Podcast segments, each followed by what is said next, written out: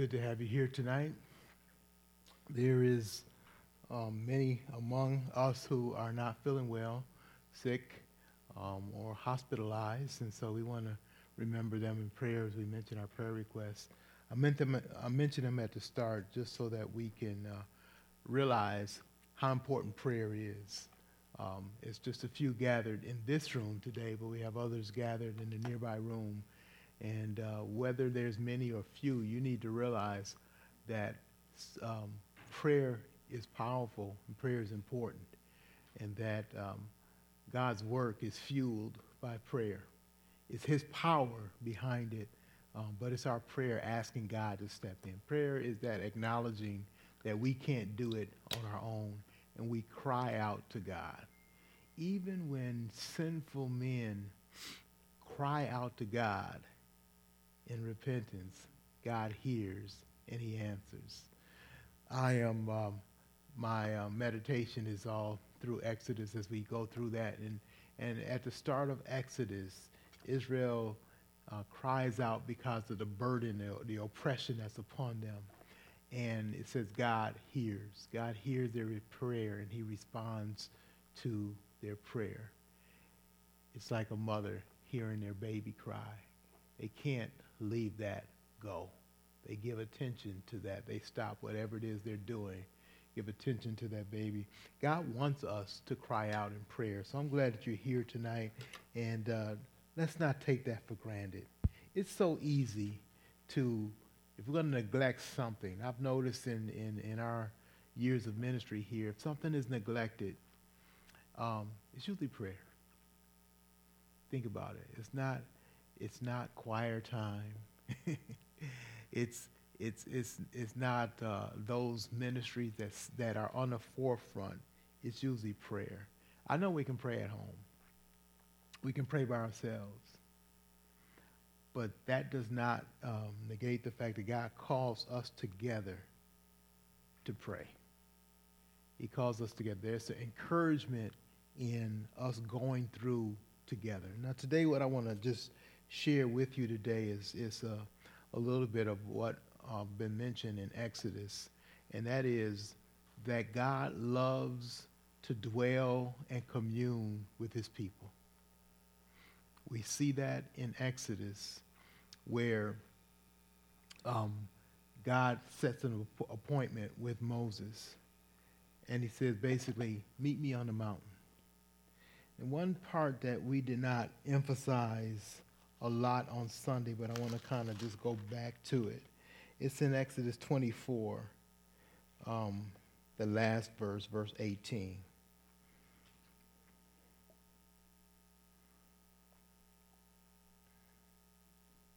Before this verse, we see that God calls Moses up to the mountain, and, and before he gets there, there's this cloud and, and there's fire along the mountain.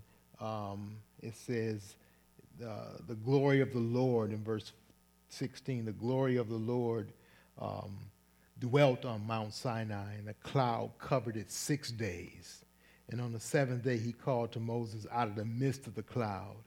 It says, Now the appearance of the glory of the Lord was like a devouring fire on the top of the mountain in the sight of the people of Israel. So it's an awesome sight from Israel's point of view, from the nation's point of view, and a very scary sight, actually. Powerful and scary. Um, I had my grandson over the house on Monday, and uh, he just likes pressing buttons. I have this little heater on the wall that uh, is just his height, and he turns the knobs. And I wonder why it's getting warm in the house, and that's because he's gonna turn the knob and, and the heat's gone out. It won't. It's not hot enough to, to burn him, but he he loves turning that knob. Well, if you don't watch him, he'll turn any and every knob he can get his hands on. And and uh, I was watching him, but you know, he went over by the stove and he tried to turn that knob on, and it just just flickered. But you know how gas stoves are; the, the gas can still be coming out for a little bit. By the time I got over and turned it off, it, it had flashed like a, you know, um, and and that's uh, that's a that's kind of a, a scary thing. So when we see fire it, it can have that scary image to us. And I think that's how it was to Israel. It reminded them of the awesome power of God. And they were afraid of it. But notice Moses walks right into it. He has the awesome power of God, and it doesn't deter him from coming into fellowship with God because he has this relationship with God that that at that time nobody else had. It was a relationship where he could come into the midst of God. He can come into the presence of God and commune with him. It was special. It was special with Moses. Um, we, we recited on Sunday how um, God will commune in a garden with Adam and Eve. He would come to them in the cool of the day. He loved to commune with his people. But what happens is, is that we, um, because of sin, we can see that as a fearful meeting. And I think the people of Israel saw it that way. They saw communing with God, something that Moses did, as fearful. And they said, ah, oh, we're a little intimidated by that. But the power of God need not uh, intimidate us any more than Wesley is not intimidated by his father. and he can run up to his father and be lifted up in his father's arms and enjoy the power of his arms, enjoy uh, uh, being seeing his dad from high up and looking down on him. And so it is with us. We we God doesn't diminish his power, but his power isn't threatening to us when we are in fellowship with him. And he invites us to be in fellowship with him. So as we pray tonight, think of the awesome privilege we have to be in fellowship with God, to speak directly to God in prayer, to talk with him. God invites us to that. And let us take advantage of that. It's just a few of us tonight, but still, it's a powerful time. I want to urge you to pray, to pray for me, pray for our elder and leadership team. Pray for the saints who are going through various trials. Brian's here. He's still not feeling well. Um, we, we, we, mentioned in, in times in, in, in, a week past of, of um, Charles and some of the uh, physical ailments that he's had. He's, he's still going to the doctor and getting those things checked out. Want to continue to pray for him, his new wife as well. To keep them as a couple in prayer. Uh, we want to add to the list. Um, um, we have um, Michelle and her children are now sick with whatever this is, flu or, or whatever it is that's ailing us. So pray for them we want to keep in mind in prayer um, um, Savannah. Savannah is in the hospital now and awaiting surgery. So pray for her and, and for the surgery to go well. It's scheduled for tomorrow. So pray for her in, in your day tomorrow. Keep her in mind in prayer. I want to pray for Bonnie, who's in the hospital now, too. And uh, our doctors are seeing how they can attend to her condition. So pray for her and her healing. Um, want to pray for, for Bill as well as he attends to, to her. Um, and uh, we just want to keep um, these saints in mind with the, uh, the special needs they have. Did, did I mention, did I, uh, is there anyone else I need to mention for physical uh, needs for prayer? I just got, I didn't know I had a text from at 6 o'clock. Willie has been off for two days with back pain. Okay, so that reminds me of Willie with the back pain. Lawrence is here, but you know he had to leave church Sunday because of back pain it was.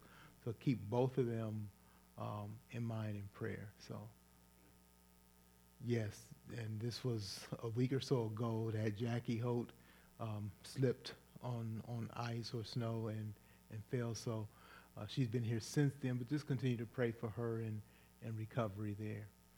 Um, anybody else? Some just want to mention those. I know I don't always mention the prayer requests, but I just want to keep those in front of you. Pray for our physical uh, needs that I mentioned and, and our spiritual uh, strength as a church. Satan would love to, to, to, to hobble us so that we are we struggle to be effective. We pray that God will continue to um, cause us to be effective and effective through our faithfulness. It's it's always a challenge to be faithful it is always a challenge to be faithful, but it's always a season to be faithful. He says we ought to be faithful in season and out of season. Paul told Timothy, preach the word in season and out of season. It's always a season for us to be faithful to the Lord. So let's remind ourselves of that, encourage one another in that, and be in prayer for that.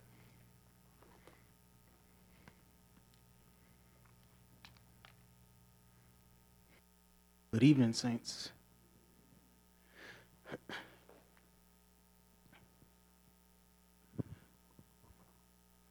And it's always a good evening being with you, saints, as we focus on the word. I was sick today, still sick, but I didn't want to not be here.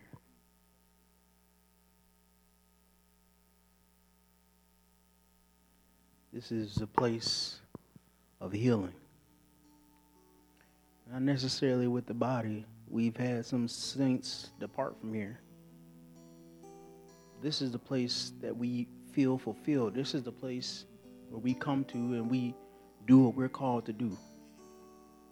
And in that sense, when you're doing what you're supposed to do, you heal. So I thank God for that. Thank God for our calling. I thank God for this book of Hebrews. Let's remember that it's about three things. It is about the Son of God, Jesus. It is focused on Jesus, but it's not just focused on Jesus, even though he is one of the three main points of the book. The second main point of the book is there are three ages. There was the age in the past where long ago, many times and in many ways, God spoke to our fathers by the prophets. But today is the second age. He speaks to us by his son about the age to come where we will face God. Three ages. And then finally, how should we react to the Son of God and understanding those ages? We should react with faith, believing in Him. So let's look at this next section here. We're going to be doing smaller chunks. Um, it's just something that I'm working with. It's not the way that you have to divide Hebrews, but I'm working on myself doing smaller stuff because I just don't like to do that. So it's good to challenge yourself with stuff you don't like doing. And we're going to start at verse 5. It says, For it was not to angels that God subjected the world to come, of which we are speaking.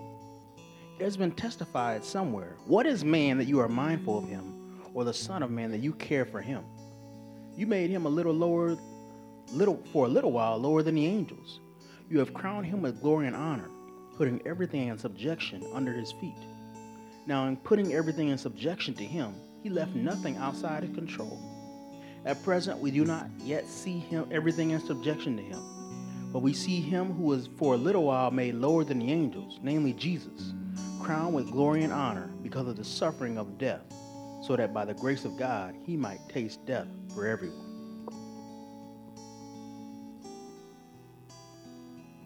Remember, this book is about three things.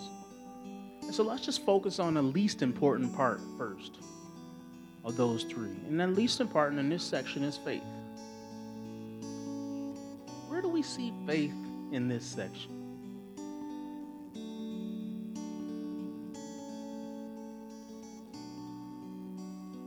Where do we see faith, or where do we see a call for faith?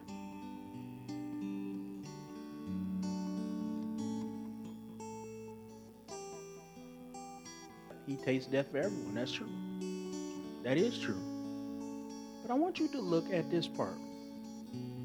In halfway through verse 8, it says, At present we do not yet see. But then in verse 9, but we see. Do you see? Now, here's the thing that he's saying here. He says, You do not see, but you see. What is it that allows us to see what we do not see? That's faith. What don't we see? We don't see everything in subjection to Him. We see people getting up on the Super Bowl and they twerking and doing stripper songs and saying, You better have my money, right? We see all that stuff. And we know that that's not pleasing to Him. And we would say, We don't see everything in subjection to Him. So is this verse real, Lord? We have to wrestle with that. Is this real? But then he says, But we see him. And later he says, Crown with glory and honor. We see him crowned with glory and honor. We see that he has tasted death for everyone. And there's a vision of faith that looks forward and in the past. The vision of faith that looks forward says, yes, we will see him reigning over all. But the vision of faith also looks in the past and say, I saw him taste death for everyone.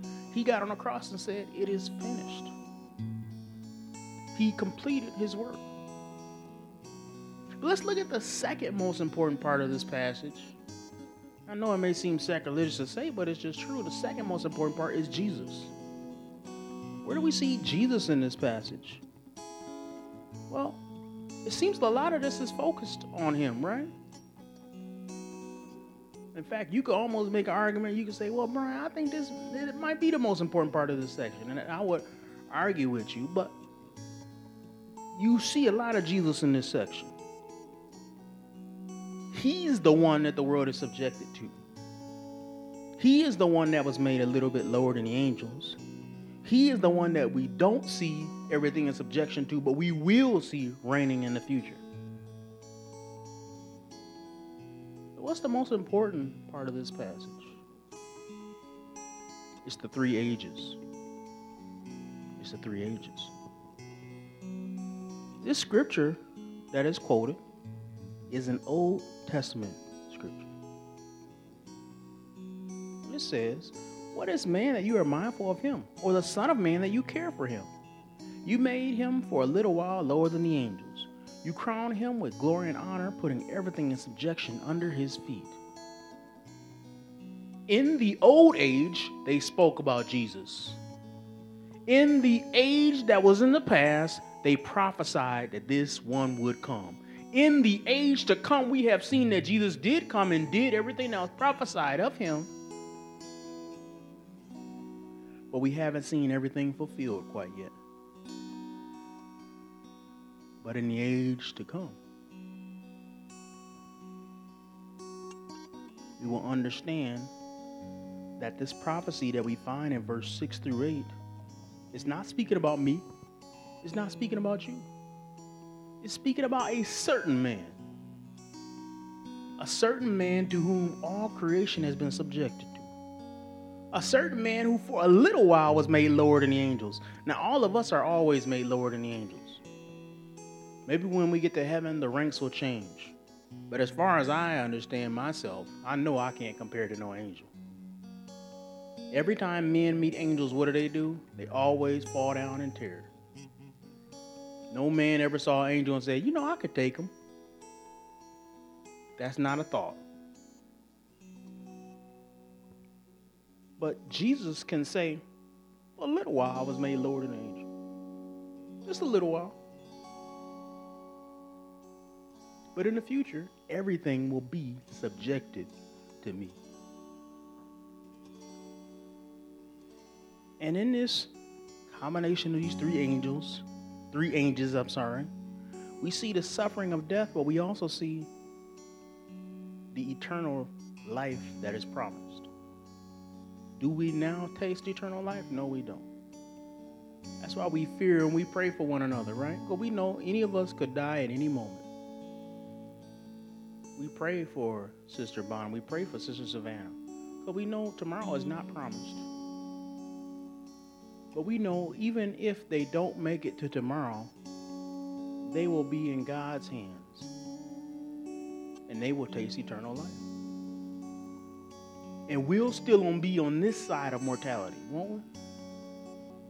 And so, in that sense, we thank God for those three ages. So, keep on remembering that as we go through the book of Hebrews three points of three ages the Son of God and faith.